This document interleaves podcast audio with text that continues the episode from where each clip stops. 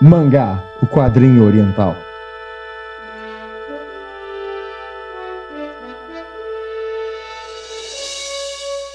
Estes são os registros do podcast Pano para Mangá, em sua missão de exploração, para encontrar novos mangás, para pesquisar novas histórias e personagens.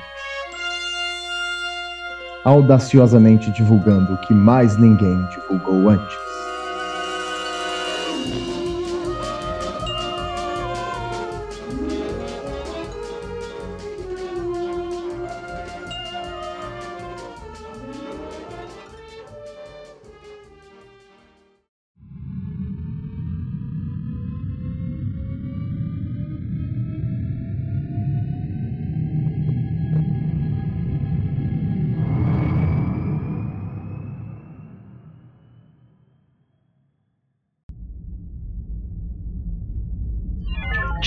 Bordo, data estelar 302399.03410240845.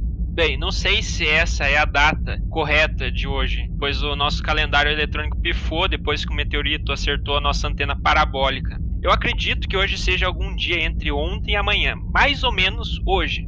Então, estamos na data de hoje. Gap, eu vou pôr a nave em piloto automático, ok? Eu não consigo dirigir e falar ao mesmo tempo. Hal, por favor, siga o curso em direção à Terra. Sim, Capitão Saitama.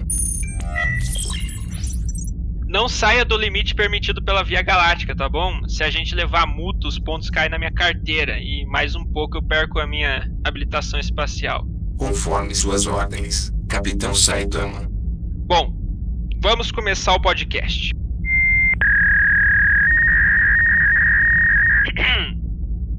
É, eu sou o Capitão Saitama, transmitindo diretamente da nave interplanetária Pano para Mangá, enquanto viaja a todo vapor em meio ao espaço sideral. Não sei a nossa localização exata. É, peraí, deixa, deixa eu ver se eu consigo achar aqui no Google Maps. Hum, é, eu acho que a gente tá em algum lugar grego, alfa de sei lá o que, ômega. Eu não sei exatamente. É alguma coisa com bicho também, ursa menor, cabeça de cavalo, rabo de tigre, não tô entendendo nada. É meio confuso. Eu confesso que eu nunca fui fã de astrologia, eu não acredito em signo, então eu não sei em qual signo a nave está nesse momento, né? Mas pouco importa, vamos para frente. Ao meu lado, eu tenho a sempre ilustre impassível presença do outro capitão dessa nave, Gapa. Ga, Gap. Gapa. Gapa. É, Gap, o astronauta mineiro. Boa noite, amigos de toda a galáxia. Uh, a Terra passa por uma crise de produção de laticínios e nós estamos retornando de uma missão importantíssima a fim de achar uma lua que realmente seja feita de queijo. A gente até encontrou uma lá no setor Beta Centauri, mas a gente não conseguiu entrar na lua porque não tinha nenhuma porta. Então, a busca continua. É isso aí, não podemos parar. É, como vocês já devem ter percebido, eu, Gap, nós somos dois viajantes espaciais e a gente fala sobre mangá no nosso tempo livre, né? Então, sejam bem-vindos ao nosso podcast. Iniciando o protocolo Pano para Mangá. Ouça com atenção, ou sofrerá as consequências. Resistir é inútil. Tenha uma ótima viagem.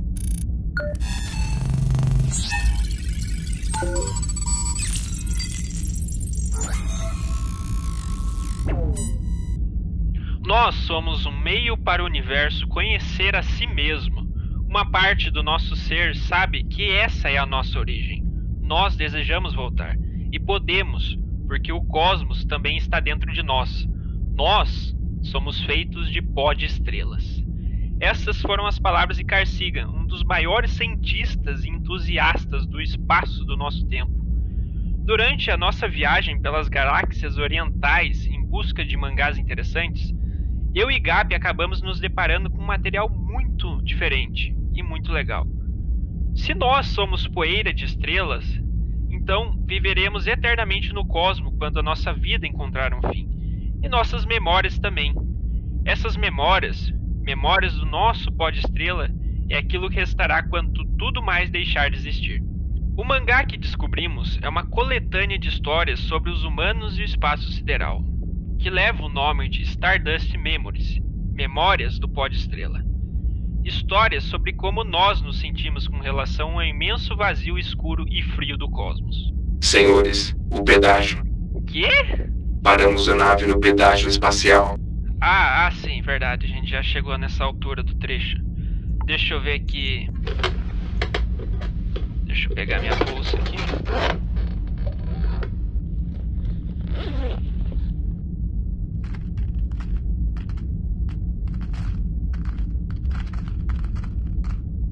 Tem uma de dois aí? Boa. Tem uma, uma moedinha de 25 também? Beleza, beleza. Fechou aqui, um momento.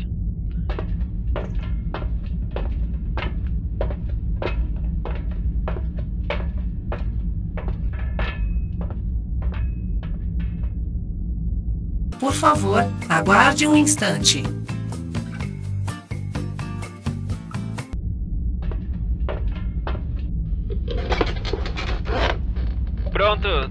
Guarda o comprovante pra depois a gente pedir ressarcimento lá na firma. Porra, cara, se a gente não tivesse gastado aquela grana do mês naquela estátua que a gente comprou em tamanho real do Zoro, não precisava estar tá guardando comprovante porra nenhuma pra firma. Ah, Gap, isso aí são águas passadas, né? Eu. E se eu não me engano, você inteirou o dinheiro para comprar essa estátua, né? Fazer o quê, mano? O Zoro é brabo demais, mano. Não tem como. É, é. É. Deixa isso pra lá então, deixa isso pra lá. Mudando de assunto, cara. É, hoje a gente vai falar do mangá Stardust Memories, né? Um mangá de ficção científica. O que é bem, bem inusitado já por si só, né? A gente falar de um mangá de ficção científica. É uma coisa bem interessante. A gente não tem muito costume de ver por aí esse tipo de obra. Então, o autor, Hoshino Yokinobu, ele é mais conhecido por duas grandes temáticas que ele gosta de trabalhar, né? A ficção científica e a história. Alguns dos seus mangás mais conhecidos são é, as lendárias reflexões do professor Munakata, que é sobre um professor de arqueologia que é, viaja, no mundo, viaja ao mundo e ele conta as histórias do trabalho dele e histórias que ele ouve por aí. E El Alamein, que é um mangá que foi lançado no Brasil pela New Pop. Eu tinha ele aqui em casa e eu não lembrava que eu tinha esse mangá. E eu não lembrava que era desse autor. E quando eu fui olhar aqui na estante, eu, eu... quando eu fui olhar a página dele no, no Mangá Updates, né? Uhum. Eu vi lá, eu vi lá o mangá e eu falei, caramba, eu tenho um mangá desse cara aqui e eu não, não sabia. E o El Alamein, ele conta histórias da Segunda Guerra Mundial. É... São várias histórias curtas e são histórias fechadas. É, é parecido com Stardust Memories, que a gente vai falar hoje. Só que o tema é história, não é, não é ficção científica. E é isso, assim, é, é, é um autor que trabalha bem com essas duas temáticas. O que, que é Stardust Memories, né? Esse, esse one shot de 13 capítulos, ele é de 95, né? Inclusive o ano que eu nasci. Então ele tem 25 anos já. E ele tá ali colhendo os frutos, por assim dizer, da, da, de tudo aquilo que a ficção científica plantou na, na cultura pop, né? Dos anos 70, 80. Então ele tem um pouquinho de, de vários autores famosos, tem alguma coisinha de Asimov, tem alguma coisinha de C. Clarke, tem uma coisinha de Urs, da, da Úrsula. Ele mistura vários conceitos, né? Ele dá uma pincelada em vários conceitos que eu acho muito interessante na ficção científica como um geral. Então ele não é um one shot onde ele aborda só uma perspectiva, né, da ficção. São várias, vários conceitos que ele aborda, várias ideias que ele trabalha, várias per perspectivas é uma pena que ele é curto, porque as histórias têm muito potencial, sabe? Eu sou um grande fã de ficção científica. É uma das minhas temáticas preferidas, né? Eu acho fantástico, né? E tem ali vários conceitos que eu adoraria que o autor às, ve às vezes pegasse e escrevesse um pouco mais ou fizesse um mangá próprios, né, sobre aquela história. Que ele aborda sobre clonagem, questões né, éticas e morais que envolvem a clonagem, né, que são temas que são debatidos realmente né, na, na comunidade científica atualmente. Isso daí sempre deu muito pano para manga, né? É, se me permitem um trocadilho. É, também tem questões filosóficas, né? Um pouco de daquela parte poética de você adorar e observar o espaço, né? As estrelas, conversar com as estrelas e tal. Tem também sobre ecologia, preservação da vida, sobre até busca da imortalidade. Então são vários conceitos bastante interessantes. Não é só aquela aquela coisa meio tradicional de ficção científica, a exploração do espaço com aquele contato entre vidas alienígenas ou uma guerra entre raças, não, são vários conceitos, todos eles relativos à, à visão do homem, né? E como ele interpreta o espaço, como ele lida com o espaço. Então é uma coisa bem legal. Não é uma história grandiosa, mas é um bom aperitivo, sabe, para quem curte sci-fi. Então, se você é um fã de sci-fi como eu, você vai gostar. Inclusive, é, tem um Arthur, um, um Arthur não, tem um autor que é o Arthur C. Clarke, que é um dos meus autores preferidos, no geral, um dos meus livros preferidos dele, que é o Encontro com Rama. Tem algumas histórias ali que passam uma vibe bem parecida com, com Encontro com Rama, sabe? Que é aquela coisa de mistério, são pessoas, né, humanos tendo contato com algo que eles não fazem ideia e, e, eles vão tentando decifrar aquilo, eles vão tentando absorver aquilo. Então, se você gosta de Arthur C. Clarke, gosta da, do vibe das histórias deles, você vai gostar de Stardust Memories.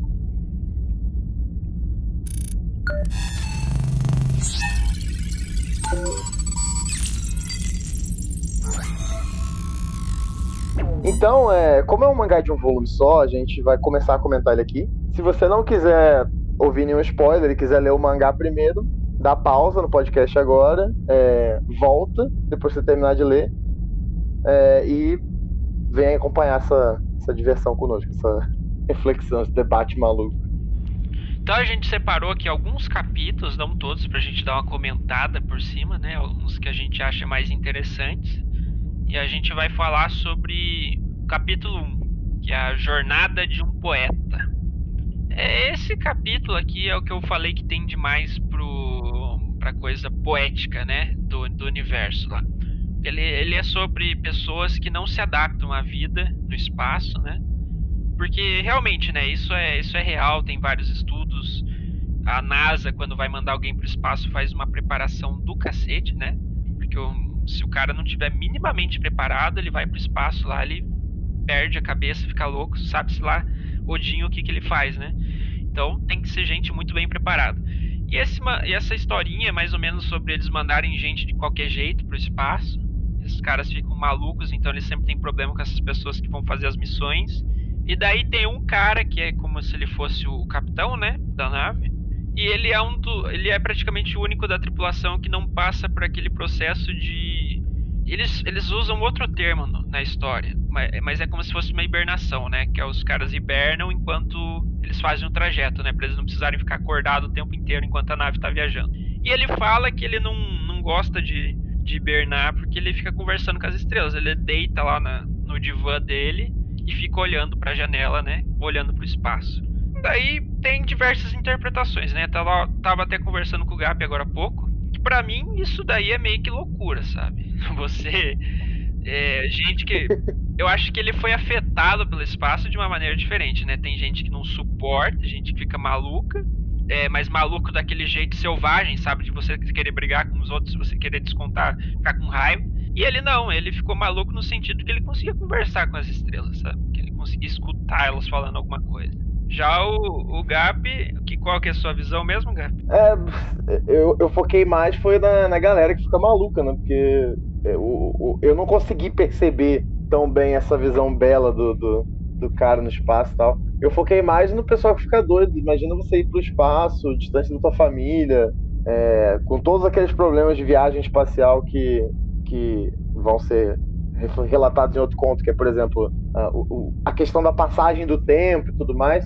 Imagina o que isso não deve fazer com a cabeça de um ser humano, cara. Então, assim, eu, eu não prestei muita atenção na, na beleza poética desse capítulo 1, não. Fiquei mais, propria, mais, mais pensativo sobre os problemas reais. É, eu li uma história, um mangá, inclusive, eu não lembro qual que era. E se não me engano, era até Planetes, do, do, do Makoto Yukimura. Se não me engano, eu não sei se eu tô, tô, tô inventando isso, se minhas memórias estão me confundindo, mas eu sei que eu li uma história já sobre um astronauta que ele que ele ficou traumatizado. Ele foi fazer um reparo fora da nave, né? E daí deu um problema, ele, ele se desprendeu da nave, o cabo que, que, que prendia ele na nave se desprendeu E ele ficou, tipo, vagando no espaço um tempo até conseguirem resgatar ele. E o cara ficou louco, mas não necessariamente por causa da perspectiva de que ele poderia morrer no espaço, mas sim por causa da imensidão do, do espaço, aquele vazio, aquele negro do espaço. Nossa. É basicamente como se é, aquela coisa de quando você olha pro abismo, o abismo olha de volta, sabe? Isso que perturbava ele, aquela coisa do espaço e ele sozinho naquela imensidão, sabe? Então, eu, eu lembrei um pouco disso quando eu tava lendo essa história, porque pelo menos eu acho que eu, eu sou um grande entusiasta da, da, da astrologia, né? Eu não lembro agora se o certo é astronomia ou astrologia. Acho que é astrolo, astronomia, né? Astrologia. Astronomia, é, é, astronomia. Astrologia é signo. É, astronomia. Eu sou um grande entusiasta da astronomia.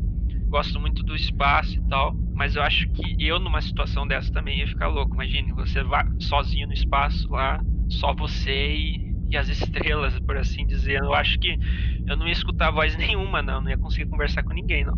É uma coisa meio que aterrorizante que a gente não para pra pensar tanto, mas é, você já citou o Carl, o Carl Sagan lá no começo, e é uma coisa que ele fala no documentário dele, que é aquele é, Pale Blue Dot, que é a pálida, o pálido ponto azul. Sim, sim. Cara, a gente não é nada no universo, a gente, tipo, a patinha da formiga. É. Então imagina você perceber isso flutuando lá. Sim, só que o ponto dessa história é que esse personagem, ele via beleza em tudo isso, sabe? Ele não era que nem a gente que poderia ficar se desesperar com isso. Para ele, ao contrário, ele via muita beleza, né? Ele via, conseguia tirar algo bom, ele conseguia escutar as estrelas. Então, aquela era uma experiência prazerosa para ele. Então, é bem, bem legal esse capítulo, assim, dessa perspectiva que eu tenho. A gente vai agora pro capítulo 2, que também é um cap puta capítulo legal, que é o Planeta dos Espíritos. Que esse é um pouquinho mais complexo, ele trata de questões bem mais complexas, que é a clonagem do DNA humano e as questões morais e éticas que envolvem tudo isso, né? Mas não exatamente desse ponto ético. Né? O mangá ele vai para um, vai um lado mais sombrio, mais sobrenatural, por assim dizer, né? Então, como é que é a coisa da clonagem nessa historinha, né? Ela não vai pro lado do debate científico que envolve isso, mas é, no caso no meio científico, né? Mas ela vai pro lado de como ela afeta as pessoas que se propõem a isso, né? No decorrer da história, você fica sabendo que os personagens que se proporam é, a ofere ofereceram DNA para clonagem eles, eles passaram a ter uma espécie de elo mental com seus clones, né? Os clones eles eram usados para experiências e principalmente para expedições, né? Eles precisavam mandar uma expedição para algum planeta, eles mandavam vários clones e simplesmente deixavam e esqueciam lá, como se fossem objetos descartáveis, né? E talvez até seja por isso que eles desenvolviam esses elos, né? Era como se fosse um pedido de socorro, né? Dos clones. Então as pessoas elas sonhavam e tinham visões que elas não sabiam, mas essas visões vinham dos clones delas, né? Dos clones delas sofrendo em condições lá deploráveis, né? Que elas eram sub submetidas na, nas expedições e nas experiências. Então, a, todo esse capítulo é sobre o personagem, é sobre o doutor lá, o empresário, né? Que é o homem por trás dessas, dessas experiências de clonagem e como ele se arrepende de tudo que ele fez e ele vai é, ele vai atrás dos clones dele para tentar reverter tudo isso, sabe? Então ele é um homem atormentado, ele tem visões horríveis, pesadelos horríveis por causa da, das experiências, por causa de tudo de mal que ele fez, né? Porque sendo um clone ou não, não deixa de ser uma pessoa, né? Uma pessoa viva com sentimentos próprios, consciência própria. Então é uma história eu não lembro de ter visto, assistido ou lido histórias sobre clonagem, né? Que tenha temática de clonagem, mas é uma das histórias mais interessantes, né? Que aborda esse tema. Depois, é claro, da nossa incrível novela brasileira O Clone, né? que tinha o, o Murilo Benício tinha o clone lá e também é poder imagine que esse que essa história é o clone espacial sabe ou menos assim é o... Tudo a ver. Tudo a ver, né? É igualzinho. É, piadas à parte. É igualzinho. É igualzinho. Piadas à parte é uma história bem interessante, sabe? É, pega por uma, uma vertente, assim, dessa discussão da, da clonagem que a gente não tá acostumado a ver na, na ficção, sabe? Então já vale por causa disso. Porque a gente não, a gente não sabe também, tipo, qual se essa ramificação é possível, porque tipo, tem vários casos de gêmeos que tem algum tipo de, de, de elo assim. Sim, sim, tem mesmo. Então é algo que a gente, tipo, a gente sabe que existe em gêmeos, que tem algum tipo de ligação mais, mais profunda. Tem histórias de um cara que casou com uma mulher chamada, sei lá, vou inventar aqui, Joana. Depois ele separou, casou com uma mulher chamada Yasmin, teve um filho chamado Pedro. Ele descobriu o irmão gêmeo dele, que casou com uma mulher chamada Joana, separou, casou com uma mulher chamada Yasmin e, deu, e, e teve um filho chamado Pedro também. Então, tipo, os dois gêmeos. Imagina o nível de coincidência para isso acontecer. Então, é, é, é, um, é uma coisa que a gente vê presente em gêmeos e a gente fica se perguntando: será que com clones essa ligação existiria também da mesma forma ou, ou não? É, é a ficção científica na nossa realidade, né? É.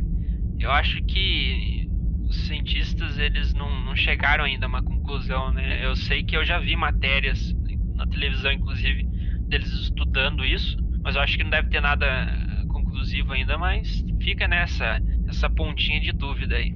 O próximo capítulo, que é o capítulo 4, que é o Centauro de Sagitário, esse também é um dos capítulos mais legais, que ele é sobre centauros né, como o nome sugere, e o conceito tão buscado que é o da imortalidade. Né, o capítulo ele explora a ganância humana em um capitalismo extremamente tardio, onde as ações das grandes corporações sobre os exploradores espaciais atropelam a vida das pessoas sem o menor pudor, devido à vasta imensidão do espaço. Esse capítulo também é bem parecido com o anterior, o capítulo 2, porque se trata novamente de um, de um homem extremamente rico, dono de uma empresa é, multigaláctica, não é nem multinacional, né? Ele está em busca de uma lendária criatura que são os centauros. Ele está em busca dessas criaturas lendárias porque ele está em busca da imortalidade. É, é um homem extremamente rico, poderoso, que tem herdeiros. Ele tem herdeiros, ele é um homem que tem para quem passar a sua a sua fortuna e a sua companhia, mas ele é um homem extremamente ganancioso. Ele não confia nem ao menos na família que ele mesmo gerou para passar a sua riqueza e, e os seus negócios. Então ele está em busca dessa criatura que vai torná-lo imortal. E para isso ele, ele que está já debilitado, ele monta uma expedição com alguns exploradores e vai para esse planeta misterioso. É, contextualizando um pouquinho aqui, por que, que ele está atrás desses centauros? Né? Nesse planeta tem algumas criaturas que, que se assemelham bastante aos centauros, né? E eles são chamados de Quiron, que é uma referência, né, ao Quiron da mitologia grega, que era o centauro imortal lá. É, depois vocês pesquisam no Wikipedia lá. É, ele é o professor. No, do... na, no próprio mangá ele conta um pouquinho, né? É, e para quem para quem é mais jovem, ele é o professor do Percy Jackson, sabe? Ele é um dos, dos professores do campamento meio sangue lá, o Kiron. É esse Kiron que ele tá falando. Não do Percy Jackson, mas vocês entenderam. É, os, os, esse, especialmente esse Kiron, esse centauro, ele é associado à imortalidade, né? E por algum motivo, esse cara, esse magnata, ele associou esses aliens, né? Que são. que, que se assemelham a um centauro à imortalidade. Então ele acredita que que, que eles têm o segredo da imortalidade. Não, não explica por que, que ele faz essa, essa associação. Ele simplesmente chega e fala: Ah, esses bichos aí são imortais. Não, não necessariamente. Não, não, não, acho que eu tô falando merda. Acho que ele não. Não são os bichos, não. É, os bichos, né, ele, não, ele nem liga pros bichos. O cara, o cara mostra pra ele que ele não tem órgãos e, e sei lá o que, não devia ser capaz de viver, mas eles estão vivendo e ele fala: Foda-se esses bichos aí. Não, ele, ele quer os centauros. Ele quer o centauro, que não é a mesma coisa que o bichinho que tá lá. É diferente. Não, mas quando eu falo bicho, eu falo centauro. Quando mas só tem um centauro. Bichos, ah, cara, eu não sei. Não dá pra entender se só tem um centauro ou não. pra mim, existe vários, entendeu? Pera aí, deixa eu ver o nome do bicho, da criatura aqui. Tem uns bichinhos que faz git, git, git, git. É, é que é o seguinte, esse, essa história é um pouco confusa. Eu tive que ler ela duas vezes para me entender esse conceito tem um, um bicho que é esse que o Gabi tá falando. Tem dois bichos nessa história. Tem o bicho que é o bicho, não tem nome, e tem o bicho centauro. Esse bicho, isso, bicho isso. Esse bicho, bicho, ele é, ele é tipo um, como se fosse, ele é como se fosse metade de um, de um cavalo. É como se fosse um cavalo só que sem a cabeça. Ele é só as pernas e aquele corpo forte. Ele tem uma cabecinha. Não, ele tem uma cabecinha de, de tubarão, assim, meio achatada. Não, ele não tem essa Esse é o bicho bicho. Esse é Não. o bicho bicho. Não tem. São, são Tem? dois bichos. Não, não são dois bichos, são três bichos tem. Como assim três bichos, velho? Tem o centauro, tem o bicho bicho e tem o bicho sapo. Agora que eu lembrei. Peraí, velho, qual que é o bicho bicho? Eu tô tentando explicar. Deixa eu explicar. Tá, eu vou deixar, vou ficar quieto, vou ficar quieto, vou ficar quieto. que tá lá na Terra, a trocentos bilhões de quilômetros do do- da nossa nave, deixa eu explicar o bicho bicho. O que que é o bicho bicho? O bicho bicho.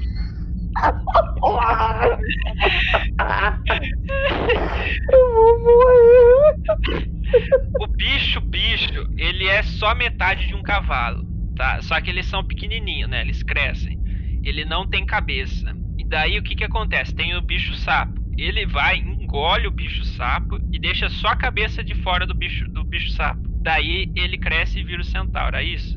É assim que funciona. É, ah tá, entendi, entendi. É porque eu não tava considerando a mistura dos dois como um bicho separado, mas é, É. isso mesmo. É, é, é, e por isso é uma, uma, uma relação simbiótica, né? Porque o bicho bicho, ele não tem órgãos, ele não tem uma caralho de coisa. Ninguém sabe, nem o cientista que tá estudando nem sabe como é que ele para de pé. Então ele precisa de um hospedeiro.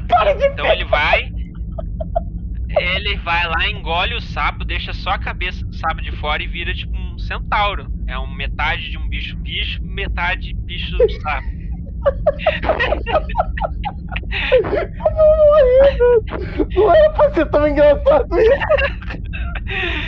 E daí vira os bichos centauro, é isso. É um negócio muito confuso. Daí, no meio do, do capítulo, o bicho bicho, o bicho centauro, solta o bicho sapo, e o bicho bicho engole o velho, e o, e o velho vira um centauro. É isso, essa é a história. E o cara vira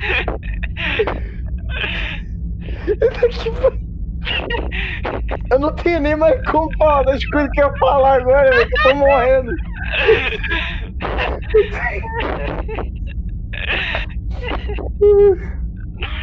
Eu acho que eu acho que esse capítulo ficou tipo a nossa a nossa interpretação do capítulo ficou melhor que o capítulo em si.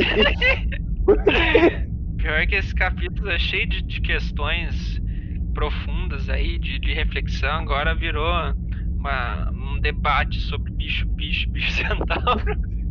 Não, mas vamos continuar então. Vamos. Essa parte aí que eu falei, que o, Mal- que o Malaca falou do, do capitalismo tardio e as ações das grandes corporações, ela é evidenciada no, cap- no capítulo em tipo dois momentos. Que é quando o velho é, cita que ele não quer, não quer deixar herança pra ninguém, porque ele não confia em ninguém. É aquela ganância extrema, né? É, a ponto da pessoa não. Ele, ele não fala que ele quer ser imortal pra ele em nenhum momento para ser feliz, para viajar, para conhecer lugares ou para fazer coisas. Ele fala que ele quer ser imortal pela empresa que ele não quer deixar para ninguém. Então, assim, é aquela coisa doentia que a gente está acostumado a ver em, em filme de Hollywood mesmo. É o cara que foi tão corrompido pela ganância que ele não enxerga mais nada. E o segundo momento em que esse, esse, esse problema é evidenciado é quando a gente descobre que a guarda-costas dele, na verdade, é uma pessoa que tá, tá junto dele apenas para eliminá-lo, conspirando contra ele, porque a família dela é, foi, foi aniquilada por ele. Então, é, ele se aproveitou de diversas pessoas para chegar onde ele chegou. E a família dessa mulher foi uma deles, uma dessas pessoas. E ela tá ali em busca de vingança. Então a gente vê né, essa, essa, essa disparidade entre, entre o, o cara ganancioso, extremamente ganancioso, que não tem nenhum pudor em eliminar pessoas e em, em fazer acontecer. Tanto que em outra parte do, do, do, do capítulo ele também manda se livrar de uma galera que morreu lá e foda-se. É, se livra deles porque eu não quero ter que pagar pagar seguro pra ninguém não. Diz que eles sumiram, que se eles sumiram eu não tenho que pagar seguro pra ninguém, porque eles não morreram, eles sumiram. Então é bem, bem evidente que o cara é um maldito filho da puta e, e no final ele, ele tem o, o que ele merece, né? O devido dele. Essa síndrome de tio Patinhas, né? Que o cara não confia em ninguém e- ele é a única pessoa digna pra administrar o dinheiro e as, e as fortunas e as propriedades dele, né? Não é nem um pouco diferente do que acontece na nossa realidade, que a gente sabe que é assim, né? Apesar de não ficar aparente, né? É, mas é bem real, né? Um problema bem humano. Bem, bem humano, sim. Esse foi o mangá do bicho.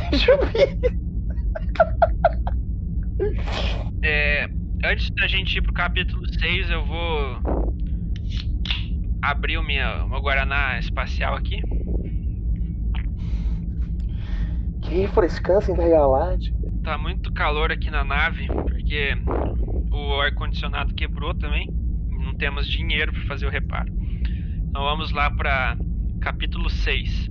Os 21 dias de Cis, Cis Ivory. Ivory, acho que é assim que fala. Esse também é um capítulo bem legal, cara. É bem interessante que dá, dá uma, uma tristeza quando você é, chega no final dele, né?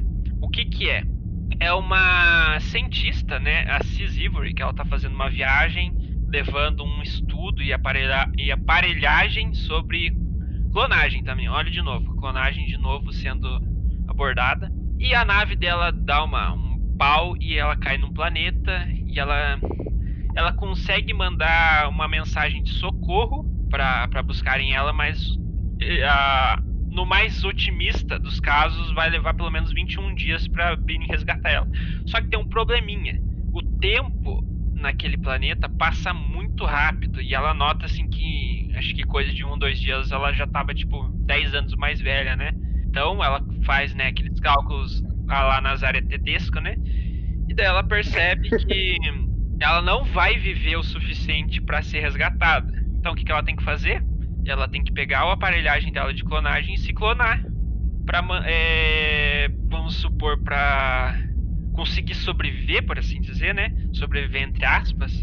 Então essa história é, é sobre ela se clonando várias e várias vezes até a equipe de resgate vir buscar ela. Mas o que, que é interessante nessa história? É que tem um momento, acho que a penúltima, o penúltimo clone dela entra em desespero e ela, ela só faz ela só faz três clones. Ela clona uma vez tem uma filha cria a filha e aí é interessante porque quando ela vai criando a filha ela vai ela aproveita todos os momentos para incutir todo tipo de conhecimento porque na real ela percebe que tipo ela morrendo ali o conhecimento que ela tem na cabeça dela de cientista vai vai embora vai sumir do mundo e aí ela aproveita todo o equipamento de clonagem que ela tem e ela tem um equipamento de, de transferência de conhecimento, uma parada assim. Então, quando a filha dela tá dormindo, ela tá lá, passando conhecimento pra cabeça da menina. Só não é igual no filme Matrix, porque, tipo, não é de uma hora para outra, mas acho que é mais ou menos a mesma taxa de velocidade, assim. A menina dormindo, tendo, tendo conhecimento incutido na cabeça, incutido na cabeça. E aí ela tem essa filha, a primeira vez, né? A menina cresce e ela também, ela também descobre, fazendo a conta, que ela não vai conseguir sobreviver naquele planeta. Então, assim que ela faz, ela, ela entende isso, ela tem uma crise, que nem o Malak tava falando, ela tem uma crise, ela fica muito puta, porque, tipo, é, ela nasceu naquele planeta para ter o destino de morrer para gerar a vida para outra pessoa, para para continuar essa linhagem. Então, o único intuito dela ali é ser o, o caminho do meio, sabe? Imagine, cara, você nasce só pra morrer.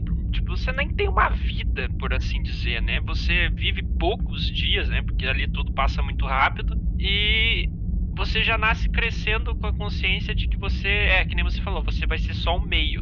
Você não não tem mais nenhuma outra finalidade, né? É, é foda, foda, cara. É uma questão. É, é, esse capítulo é maravilhoso. Bate aquela é melancolia que você tá lendo aquele. Bem pesado.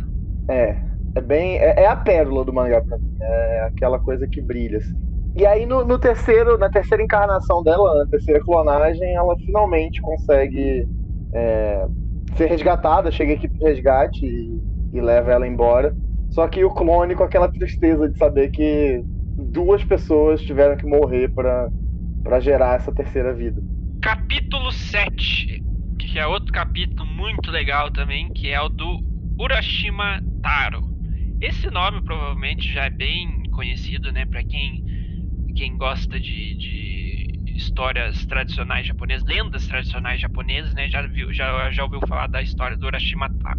que eu vou dar uma refrescada bem rapidinho. Mas é, é aquele conto do pescador que tava na praia.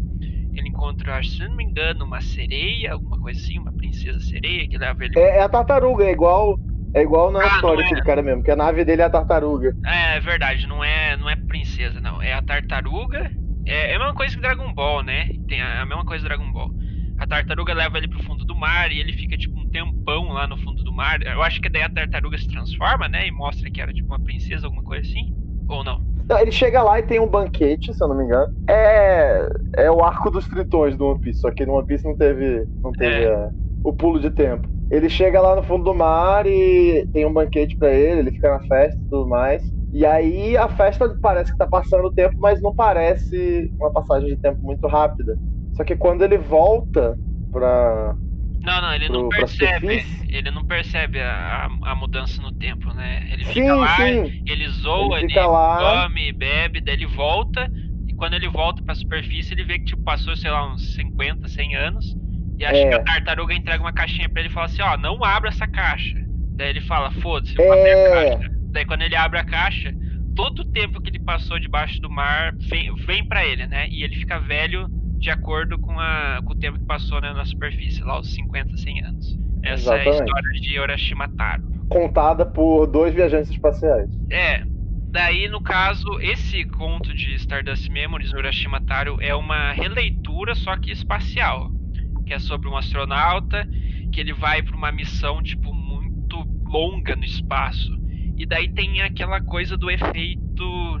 É uma das teorias de Einstein sobre a dilatação temporal, que, por exemplo, se você viaja na velocidade da luz, ah, você vai sentir o tempo de uma maneira diferente para as pessoas que estão na Terra, né? Você sai Uhum. de uma nave na velocidade da luz, o tempo vai passar diferente para você.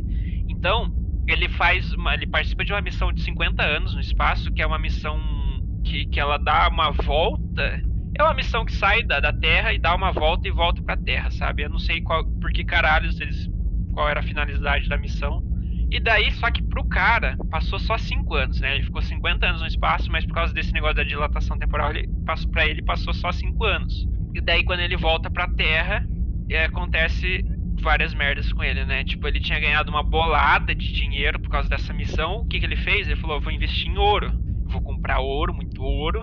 E quando eu voltar daqui Mais uma vez a ganância humana no mangá, né? ganância. Daqui 50 anos eu volto, o preço do ouro vai ter subido, vai ter duplicado, triplicado, eu vendo e vou ganhar muito mais dinheiro, né? Só que nesse meio tempo que ele tá no espaço, na missão dele, eles descobrem é, uma mina de ouro na Lua, tipo uma, Na Lua. uma mina gigantesca de ouro que desvaloriza todo o preço do ouro e tal.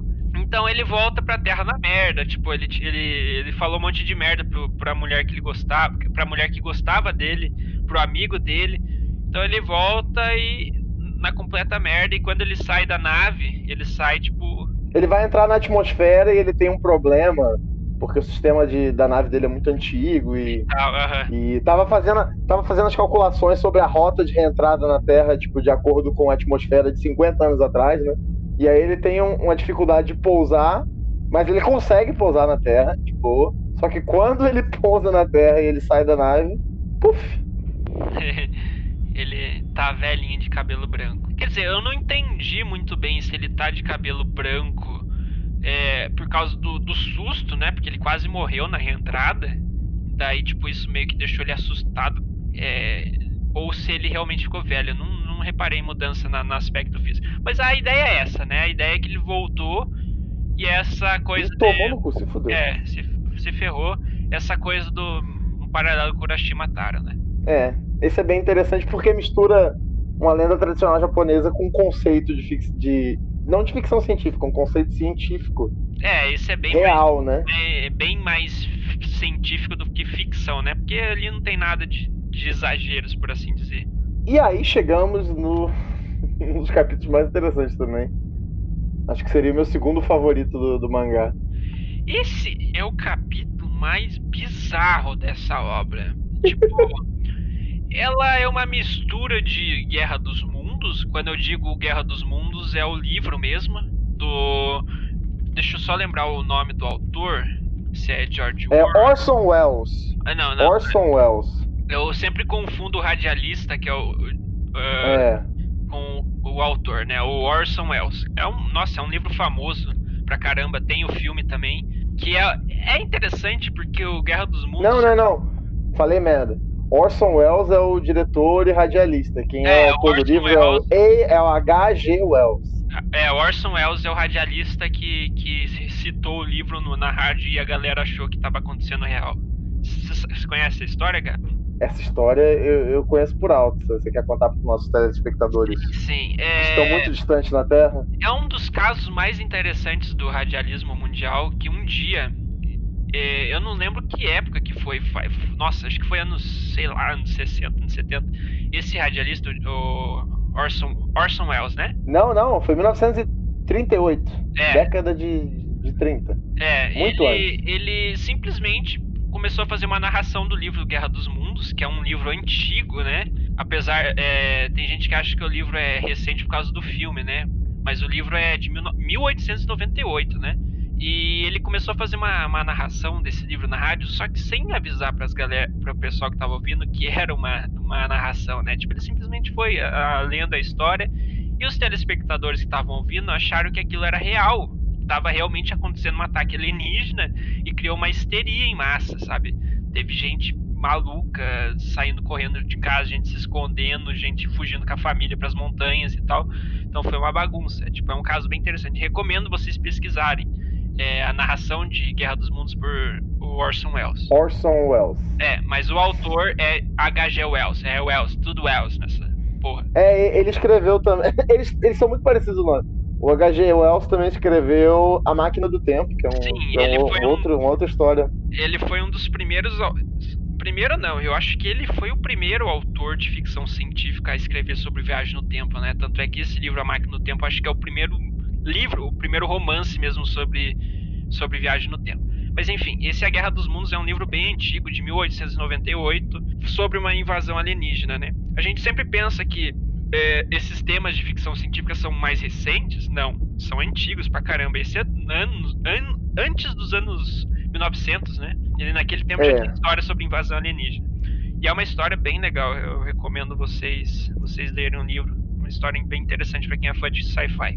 Porque é a perspectiva da época sobre uma invasão alienígena, né? Então imagine pessoal de terno e cartola e carroça fugindo de aliens, sabe?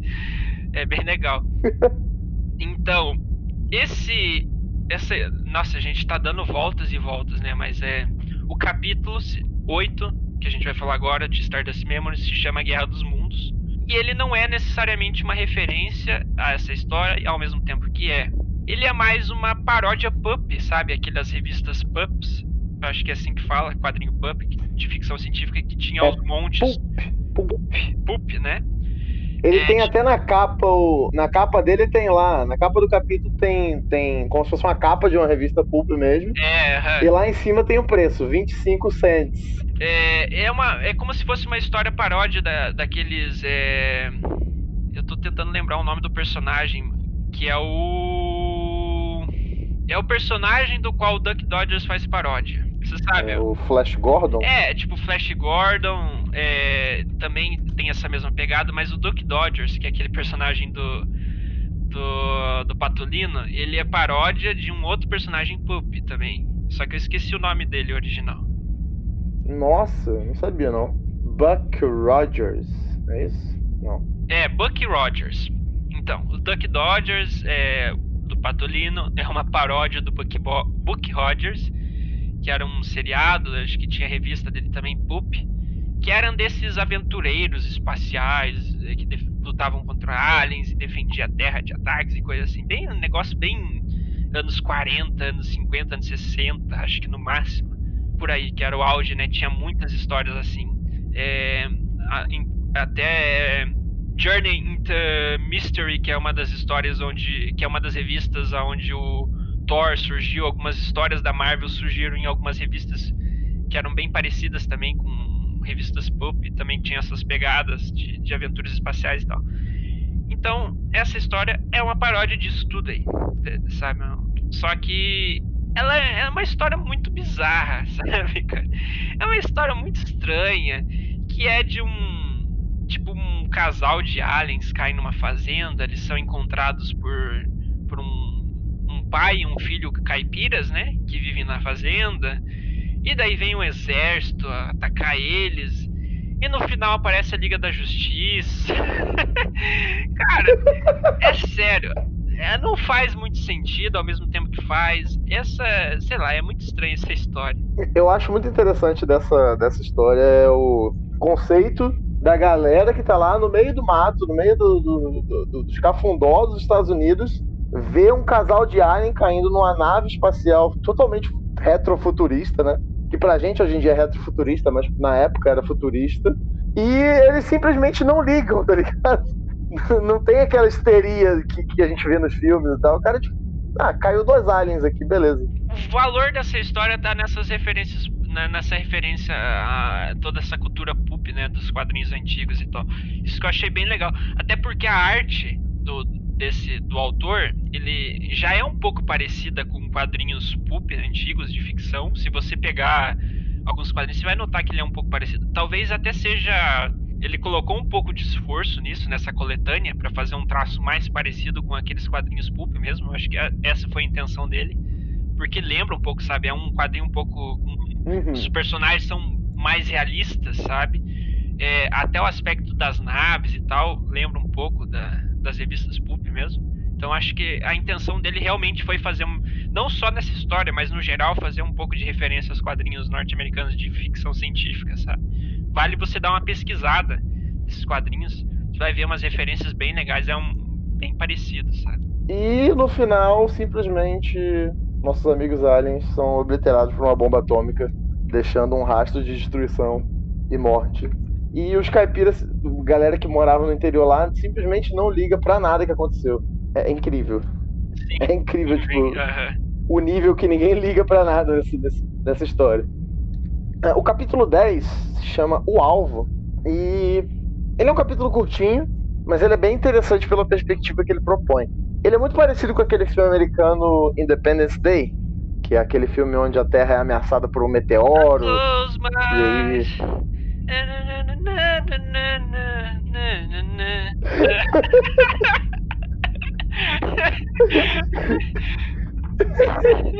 e aí, como sempre, né, tem uma coalizão para salvar a Terra, mas quem encabeça isso sempre, sempre é os, os Estados Unidos para salvar o, o mundo com o poder da liberdade, do patriotismo. E aí, é, a premissa é a mesma, né? Tá vindo um meteoro gigante para a Terra, eles mandam uma missão para explodir os asteroides com, com bombas nucleares. Só que, de repente, aparece outro meteoro. E outro meteoro. E outro meteoro.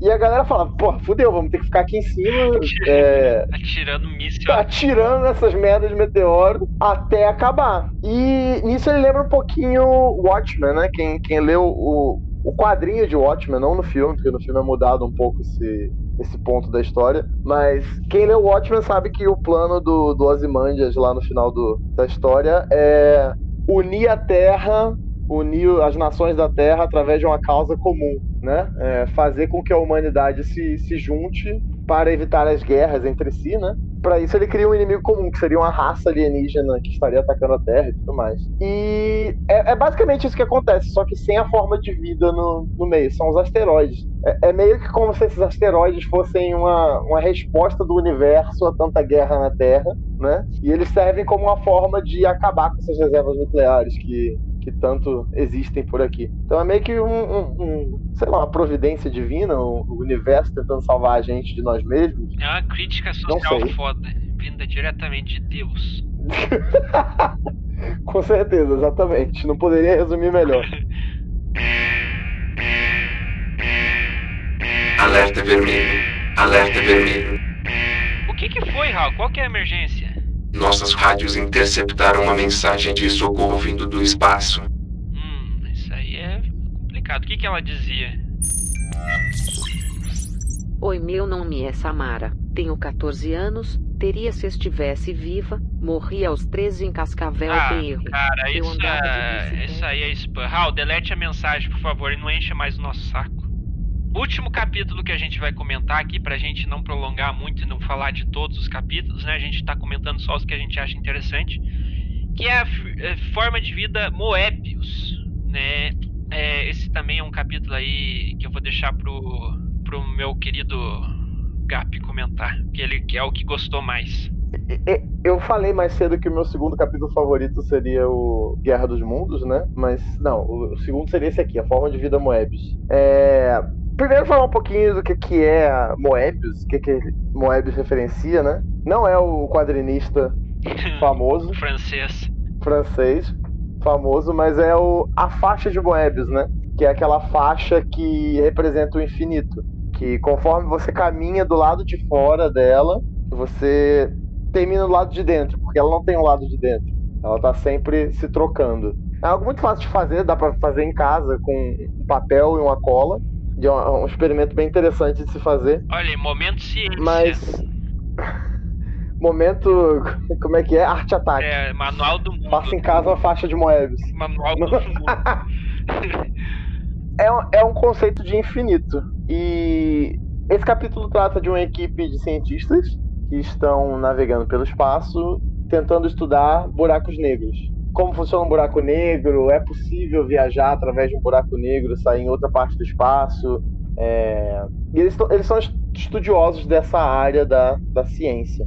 E no meio dessas viagens espaciais, eles encontram uma esfera, uma esfera selada, quase que perfeitamente esférica, sem nenhum desvio.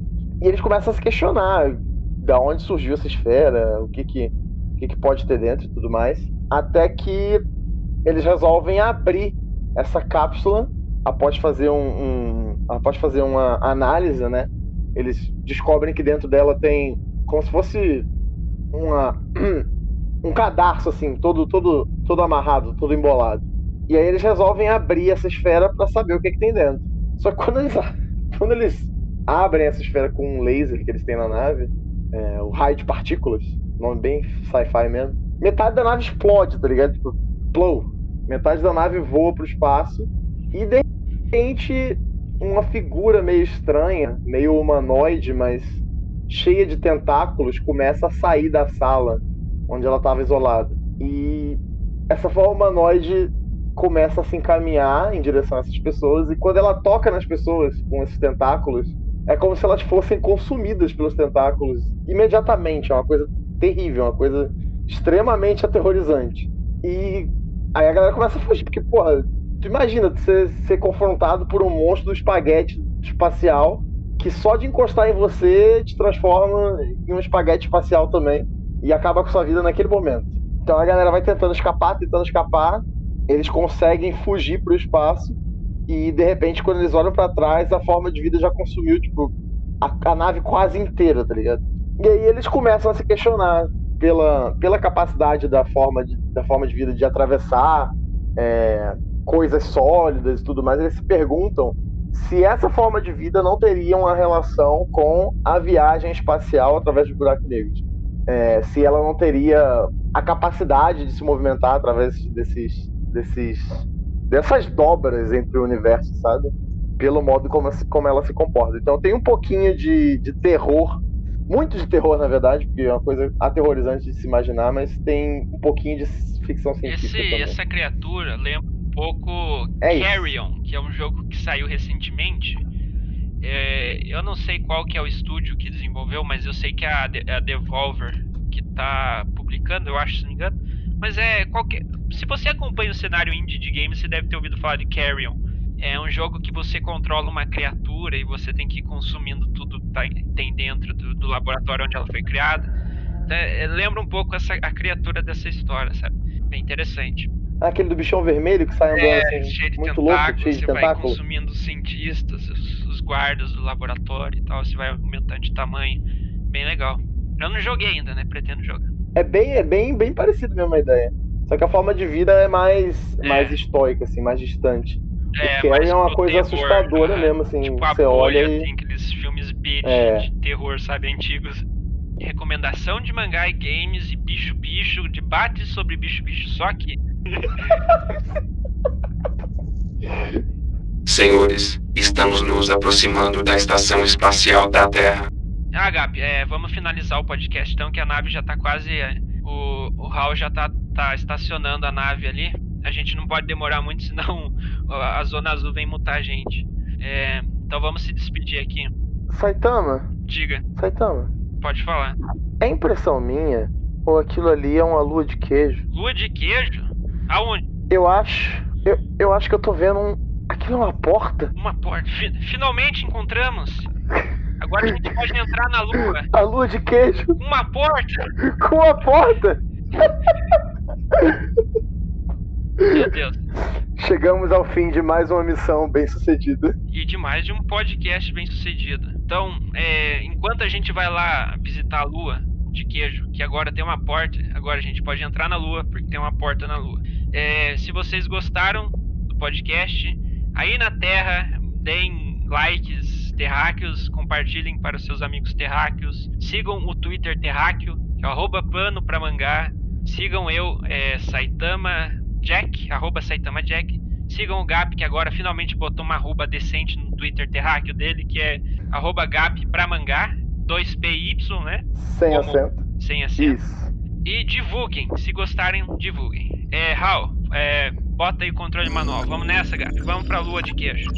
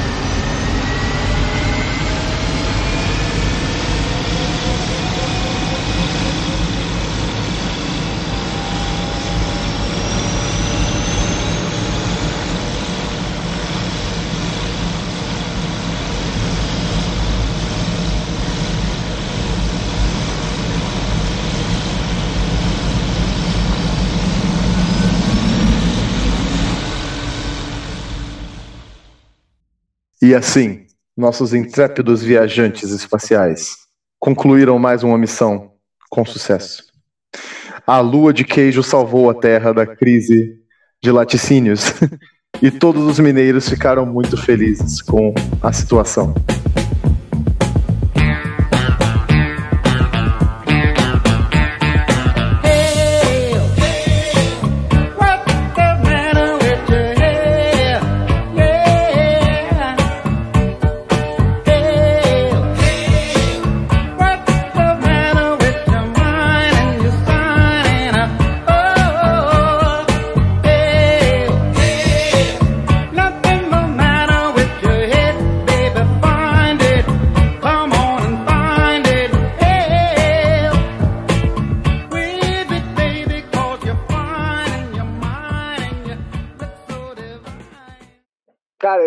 Confesso que eu passei perfume pra gravar o cast, mas eu me arrependi.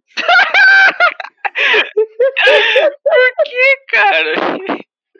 Não sei, eu vi um perfume ali pra eu passar pra ver se é bom, mas é meio enjoativo. Eu tô incomodado aqui.